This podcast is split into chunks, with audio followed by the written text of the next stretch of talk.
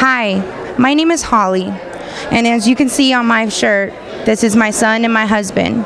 I lost my son November 14, 2018, in a drowning accident at a birthday party. Six months and nine days later, I lost my husband, who was a veteran, and he died by suicide. These are real things. This is my life. This is what it is. But what I like to tell everyone is that you're going to get through this. You will not move away from this. You will not move on from this. There is no closing this chapter. It's moving with this chapter. It's moving with the grief. It's understanding that there is hope after loss. It may not seem even real at this moment, but I promise you, you will get there in time.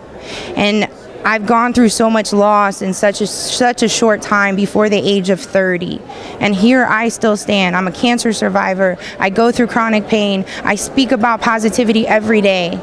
And I never thought I would be here after losing my family, but here I am.